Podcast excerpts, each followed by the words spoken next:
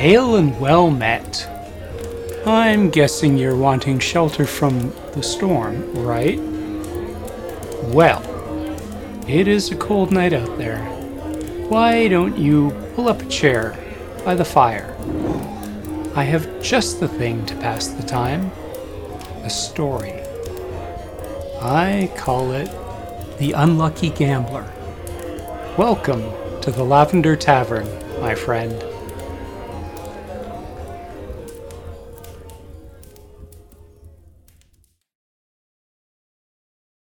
In a city that stood on a hill by the sea, every child born was given a pair of dice.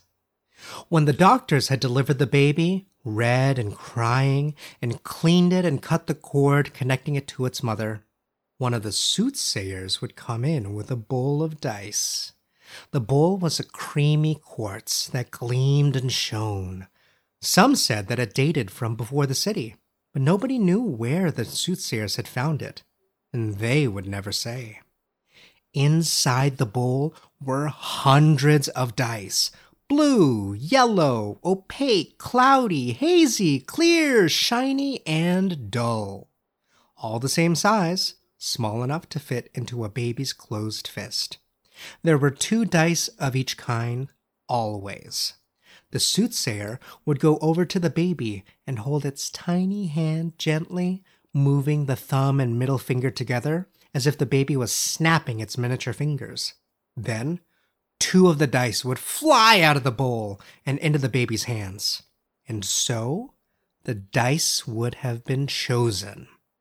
Nobody knew why a baby chose a certain pair of dice. There was no way to exchange them with another set in the bowl. Once a baby had chosen a pair of dice, those dice were with them for the rest of their life. Some dice were lucky, and some were unlucky. Lucky was not a word that was used in the city, however. It was considered bad form to discuss whether one was lucky or unlucky, for the dice determined the outcome of every choice that a citizen made. If someone wanted to propose marriage, they rolled their dice to see if they were successful. If they wanted to buy property, or barter a goat, or apprentice as a blacksmith, the dice would tell the tale. And once the dice were thrown for a particular decision, they could not be thrown again. Those with lucky dice lived good lives, and those with unlucky dice did not. But nobody spoke of luck, because everyone had the same chance to pick a lucky set of dice. Some had to get unlucky dice, and that was that. And so, it came to pass that on a day of a tremendous thunderstorm in the city, a baby named Anders was born.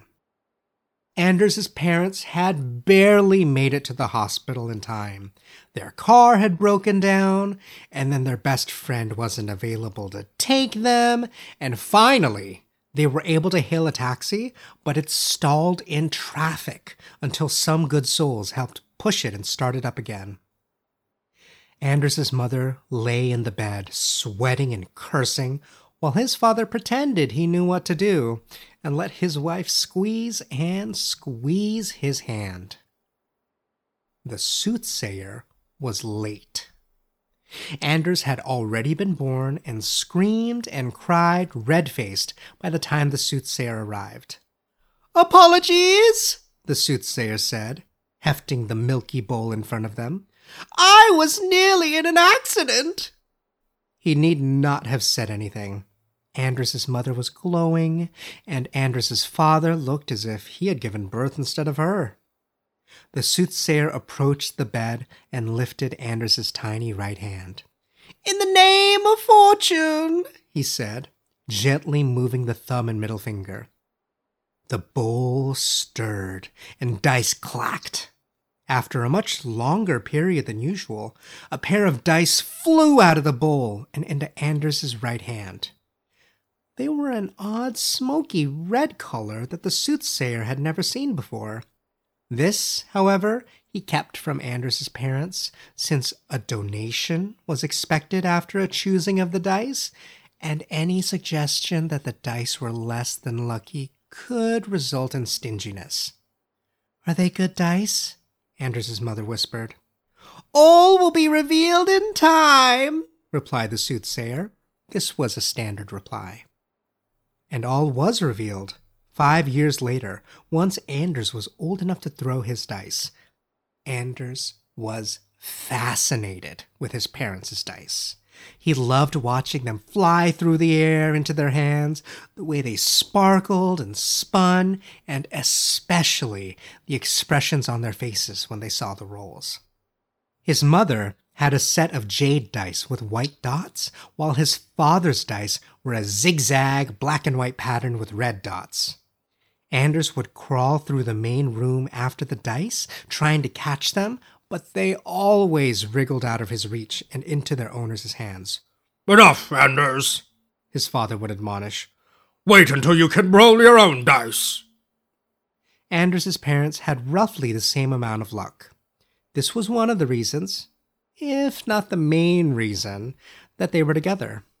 A marriage where one was lucky and one was unlucky was bound to fail. Being of medium luck, Anders' parents had similar occupations in the local government. His father would joke that had he been any less lucky, he never would have met his mother. And she would reply that had she been luckier, she still would have met him. When Anders turned five, the soothsayer came to his school to do the tables for him and the other children his age. This was a different soothsayer from the one who'd helped Anders choose his dice as a baby in the hospital. Some whispered that the original soothsayer had been researching unusual dice and then had decided to leave the city in a hurry, but none of this could be confirmed. The tables were a booklet of papers for each student. When it came for Anders' turn, the soothsayer looked at the smoky red dice with a raised eyebrow. "This test will evaluate your dice for suitability of purpose," the soothsayer recited. Suitability of purpose was the current euphemism for luck. Anders nodded and started tossing the dice. After each roll, the soothsayer would make a mark in the booklet. Then Anders would snap his fingers, retrieve the dice, and roll again. They started in the morning, and it wore on into the afternoon. Although Anders was fascinated by dice, he thought that he would not want to see another dice roll after they were done. Anders had a friend in school named Callow, who was the same age, and after they had rolled and rolled, they stood around awkwardly and tried not to talk about luck. Some of the boys were boasting about what they thought their scores would be, but Callow said, "I'll be happy with whatever I get." "Do you really mean that?" Anders asked. "No," Callow said. "I want to be happy. You need good dice to be happy." Anders nodded. After he had said goodbye to Callow, he thought about it all the way home. Good dice and a good job. Would he do better than his parents? Live in a better part of town? Have two children instead of one? The soothsayer was already at his house when he arrived, and his parents were home from work. Anders knew then that he was not going to be getting a good job, and he was not going to be living in a better part of town than his parents. "We will do everything to give you a vocation that suits your special abilities," the soothsayer was saying.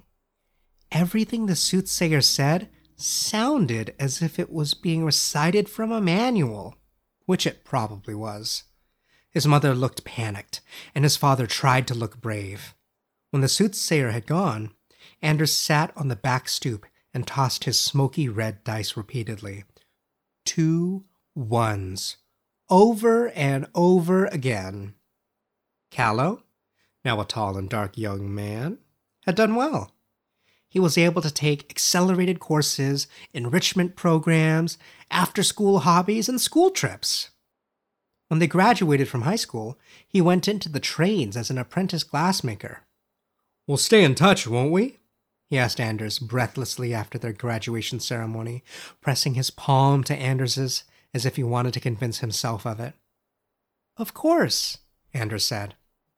"Maybe some of your fortune will rub off on me." "Superstition," Callow smiled weakly.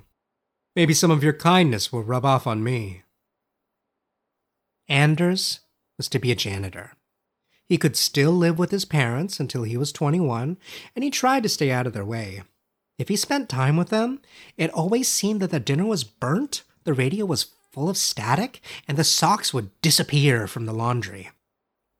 Anders worked at a local factory, sweeping and mopping after hours.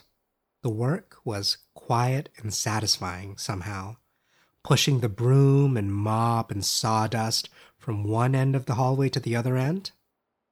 I'm doing something useful, he wrote on a postcard to Callow, who was on a trip to another city to learn their glass-blowing secrets. Everything is fine. Everything was fine until one of the valves somehow opened when Anders cleaned it and poured thousands of gallons of water into the delicate gears of the factory. Nobody blamed Anders. How could they? But the factory was to be closed for repairs for months, so it made sense that he find another occupation. The soothsayer reviewed the tables and stabbed his finger at the yellowed paper from the booklet he had filled out thirteen years previously. Of course, he said. I must have made a mistake. Anders was to be a sanitation worker. His fellow sanitation workers told him that he would get used to the smell of fresh garbage, and in fact, his nose did start to disregard the smell of rotting food and discarded socks. His parents, however, would wrinkle up their noses when he came home from work at the end of a long, aromatic shift, and so he decided to move out. The apartment he rented in the Lowtown district leaked, and it seemed to rain very often, but it was his, at least when the local cats were not finding their way in to eat his food. He burned incense every night to chase the garbage smell away and lay in bed reading stories about men and women whose dice throws saved the world. There were no stories about men and women who transcended their lot in life by becoming luckier or more fortunate. Such a thing was impossible. One day, Anders picked up a pile of garbage that contained a lit cigarette without noticing. The cigarette smoldered in the garbage truck until he arrived back at the depot and dumped his load. Then, it came into contact with some oily rags and burst into flame. By then, Anders was already on his way home, whistling and trying to fix his broken umbrella. By the time Anders arrived home in the rain, the garbage depot had been consumed by flames that were surprisingly difficult for the fire department to extinguish. Could it be, the soothsayer wondered? Could there be someone so unlucky, so without fortune, that they could not be given a proper occupation? While the factory was being pumped dry and the garbage station was being rebuilt, Anders took up several crafts. The kite he made landed in the sewer, and the candles he poured melted in an oddly lopsided way. But he was happy. He was less happy with the lack of income and the persistent suggestion by his landlord that rent should be paid. Callow had returned from his inter-city junket and was now becoming a celebrated glassblower. He sent a glass swan to Anders as a gift, all black curves and swirls, but one of the neighborhood cats knocked it over in a search of the tuna Anders had hidden in the back of his pantry. Can I come visit? Callow sent via wireless message. It's been ages. Anders did his best to glue the pieces of the swan back together, but Callow did not care, sweeping Anders into a hug. Anders watched him take in the shabby apartment. Suddenly, Anders saw the apartment from Callow's eyes. Callow was dressed finely, and he walked with an air of sophistication. He had rolled well, of course. Let me take you to dinner, Callow said. I'll make reservations. But when he called the restaurant and rolled his dice, hazy purple with yellow pips, they had no spaces left. Callow looked at his dice and shook them.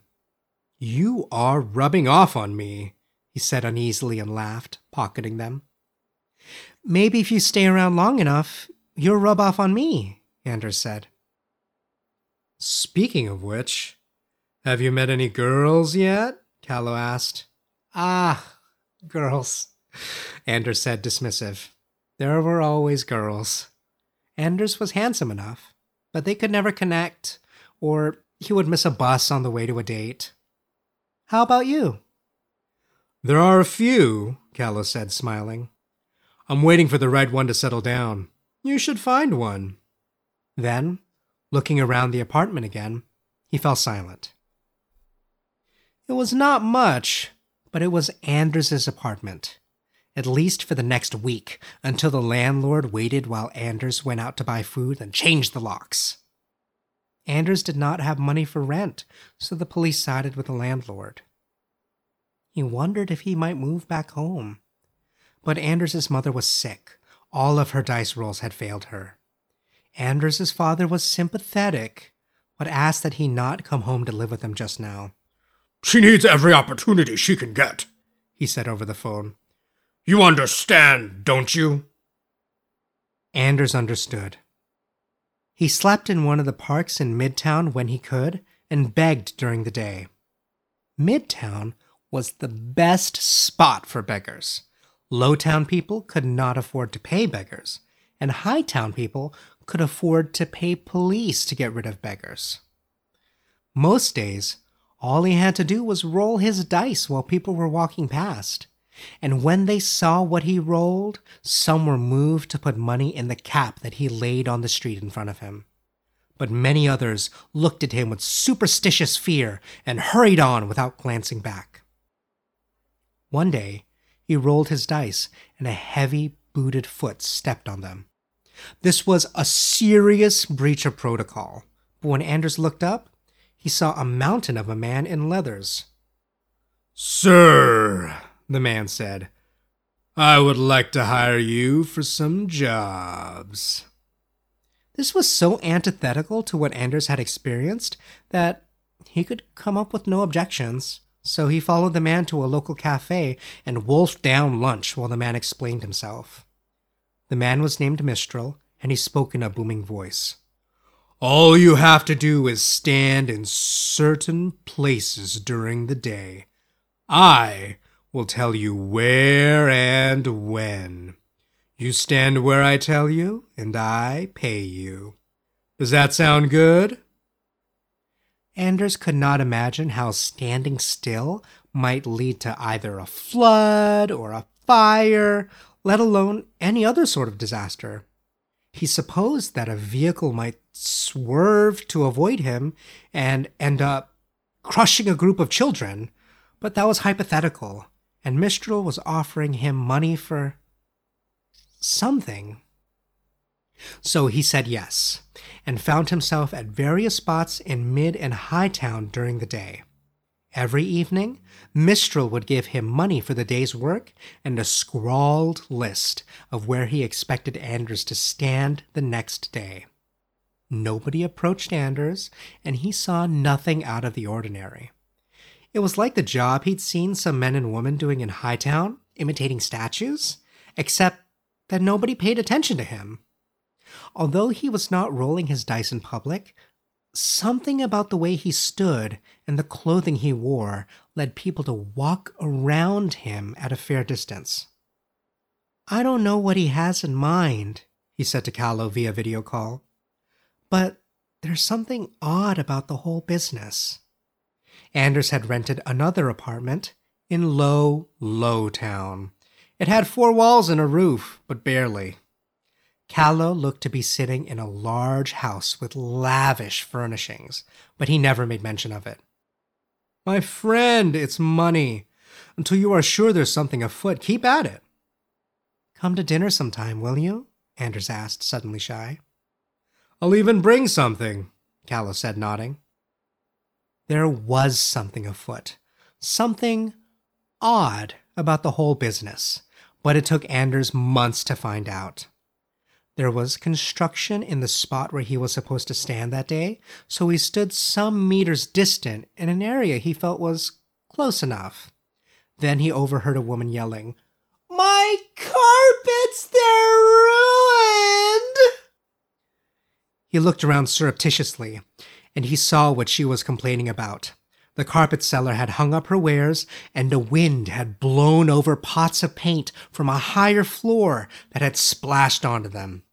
"You blame me?" the painter asked from above. "Those pots were sealed, I swear. It's an impossibility."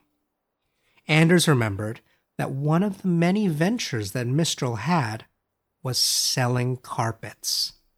His right hand closed around the dice in his pocket, the red, smoky dice. Then he turned on his heels and walked back to his apartment in Low, Low Town, where Callow was to visit that night.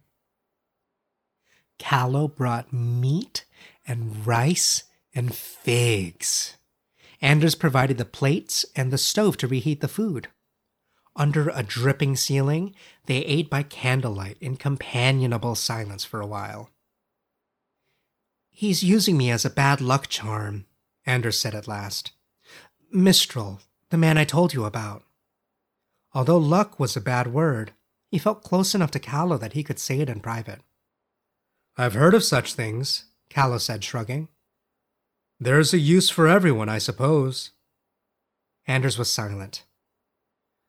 "Do you have another idea on how to make money?" Callow prodded him gently. Still silent, Anders wiped a raindrop from his forehead and put down his fork. Callow waited, then put his hand over Anders's. "Old friend, do you have something to say?" Anders shook his head. "I think you do," Callow said kindly.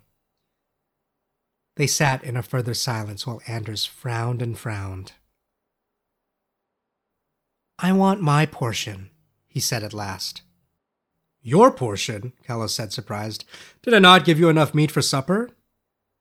But Anders was not smiling. "My due.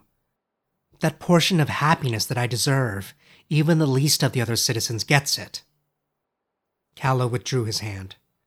"This is unlike you, Anders." Anders nodded. "I've said nothing. I've seen fires and floods and cats and rain and thunder, and I've said nothing." He gestured around the shabbier apartment. "All I want is enough of a portion of happiness. Is that too much to ask?" Callow was silent for a while, thinking. "We're all at the mercy of a roll of our dice," he said at last. "You may never get the roll that you want.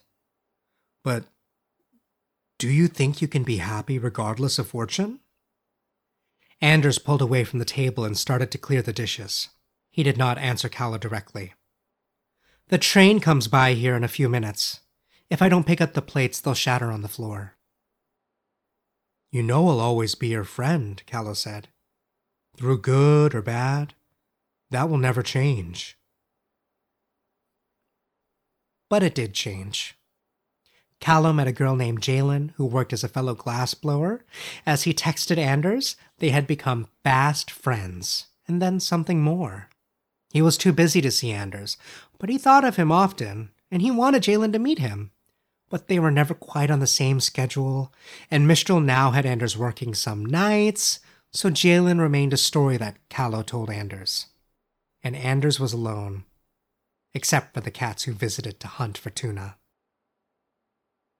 To his shame, Anders continued to work for Mistral. He tried other trades, other crafts, but nothing seemed to last beyond a week or so until his fortune would turn. And Mistral was happy to employ him, and happy to give him money for his work. One day in Hightown, Anders stood outside an expensive restaurant and watched a bird soil the linen suit of a particularly important woman in a particularly important meeting. And after that woman had left in a huff and the other woman had placed a business call, he walked to Mistral's lair in mid-High Town and stood silently while Mistral counted out the money. "You really don't like this, do you?" Mistral asked in his booming voice. Anders gave no reply. Mistral stuffed the bills in Anders's coat pocket. "My boy," he said, "their bad luck is my good luck. You are my good luck charm." Anders blushed from hearing the word luck used so many times in short order. I'm cursed, he said at last. Cursed, Mistral said dismissively. You chose a bad set of dice, and you think you're cursed. Let me show you something. And he took his own dice, which Anders had never seen, from a pouch at his waist. They looked like real gold. They must be real gold, Anders thought, seeing Mistral weigh and heft them in his hand. The pips were diamonds, surely, sparkling in the dim light. They were like nothing Anders had ever seen. Mistral rolled them over in his hands. The light reflecting from them illuminated his broad, coarse face. You could do anything, Anders whispered. Anything you wanted. And here I am, a common thug, Mistral said. Interesting, isn't it? Why? Mistral rolled and rolled and rolled. Sixes and sixes and sixes. Every time, he said and sighed. Where could I find my challenge if I won every time? So you decided to be a criminal, Anders said. Businessman, Mistral cut him off. Call me a businessman, please. Anders thought fiercely, frowning. But if you roll that way every time, why do you need me? Mistral tossed the dice above him and grabbed them out of the air, then put them back in his pouch. Who says I roll them? Anders opened his mouth to say something, but nothing came out. Like I said, Mistral went on, you're my good luck charm. When all you see in the world is rain, you're missing the sun that shines above the clouds. He coughed. Now get out of here. Musing on life is bad for business. When Anders got home to his dripping apartment, he had a text from Callow. I'm getting married to Jalen. You must come and be part of it. Bring your luck, good or bad. The date was a week hence. Anders looked up at the water slowly dripping down through the ceiling. A thought struck him, and he went outside. It was drizzling, but the sun was peeking out through the clouds. He went up one flight of stairs to the door to the apartment above him. He had never been there before, and there was a jolly wreath of flowers on the door. After hesitating a moment, he knocked twice. A wide-faced woman in a brimmed hat answered the door, eyes full of mirth. Can I help you? He smiled despite himself. Do you have problems with the rain too? She snapped her fingers, and he half expected a pair of dice to fly into them, but she was using her left hand. You know, I used to. You live in the same building, right? I've seen you around. She shook her head. It's the funniest thing. Used to have terrible rain dripping in here and gathering on the floor. My boy was always coughing and sneezing from the mold. Then one day, about six months ago, the water started leaking through the floor, and now it goes right past us. Anders nodded slowly. Yes, of course. My name's May, she said, pulling out a stout hand that Anders shook. Do come up for tea sometime. Something occurred to her. Where does your rain come from? He shook his head. It really doesn't matter. Callow and Jalen's wedding was surprisingly low-key for their station in life, but Callow had never been one for ostentation, Anders knew.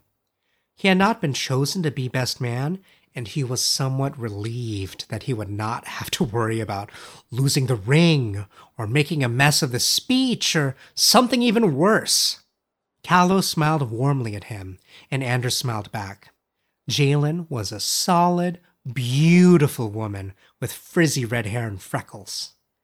Anders could only judge her by the fact that Callow had chosen her, which meant she was wonderful. Before the ceremony, he found himself next to an older woman who also had frizzy red hair that he took to be one of Jalen's relatives.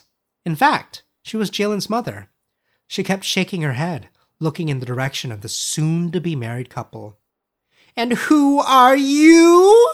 She demanded. Anders explained his relationship to Callow, which seemed to raise his value in her estimation. "Do you believe they're a good match?" she asked Anders suddenly. "Well, of course," Anders said, having no basis for the statement. "Why?" she demanded. "They love each other," he hazarded. "They both work as glass blowers. They make a handsome couple." The woman sniffed. "You've known Callow since he was a boy, and all you can say are superficial things about them." Before Anders could object, she had stalked off. Callow glanced over at him, and Anders shrugged his shoulders. Everyone took their places in front of the altar for the ceremony. Callow's mother walked her son down the aisle, and then there was a long pause while the guests waited for Jalen's father to walk the bride down the aisle. One of the bridesmaids ran up to Callow and whispered furiously in his ear. His eyebrows went up, and then his face fell. He turned away from the guests for a second, then came back to the microphone composed. "We're going to have to postpone things, I think," Callow said at last, to gasps from the audience. "Please, enjoy the food." Anders smiled. Leave it to Callow to break up a wedding with the simplest of explanations. Then, Anders' mind connected the dots between what had just happened and his own conversation with Jalen's mother. He stood abruptly and started quickly for the exit. He nearly made it when he felt a strong grip on his left shoulder. "Please stay," Callow said. Anders could not meet his eyes. "I need a friend right now," Callow said. "Do you understand?" And what then? Anders thought, looking at Callow's sad brown eyes. Does the church come crumbling down to crush his best friend while he stood there? Would he accidentally trip Callow's employer and make him lose his job? Could he do any more to hurt him? "I have always been here for you," Anders said, very deliberately. Callow dropped his eyes. "I saw you talking with Jalen's mother," he said. "Did something happen?" Anders' right hand closed around the red, smoky dice in the pocket of his rented tuxedo. One throw, he thought. All it would take was one throw to escape the situation. But he knew how that throw would turn out. "And if I told you that I was the one who did all this?" Anders asked, barely audible. "What then?" He saw it then. The sadness in Callow's eyes. The shift from pity to compassion. And then something more. Happiness? "Jalen's mother said you couldn't give a good reason why we were getting married," Callow said, moving closer to Anders. "And?" Anders said, wondering at his friend's presence, feeling him step forward. Callow placed a hand on the front of Anders' tuxedo. "I don't think there was a good reason," he said. "What happens now?" Anders whispered, looking down. Callow brought his hand up and tilted Anders' chin up so they were looking at each other. "I think you've broken your own curse," he said, smiling. "Your luck has finally made me happy." Anders shook his head, uncomprehending. "But Jalen..." "But you," Callow said. "Is there anything more to say?" No, Anders thought. And he finally understood. In a lifetime of unluckiness, in a world of chance, he had found his portion at last. And as he looked into Callow's brown eyes, those happy brown eyes, he realized one final truth.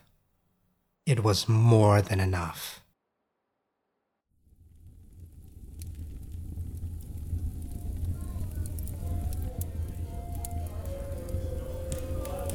Ah, look at that. The storm is settling and you are free to go.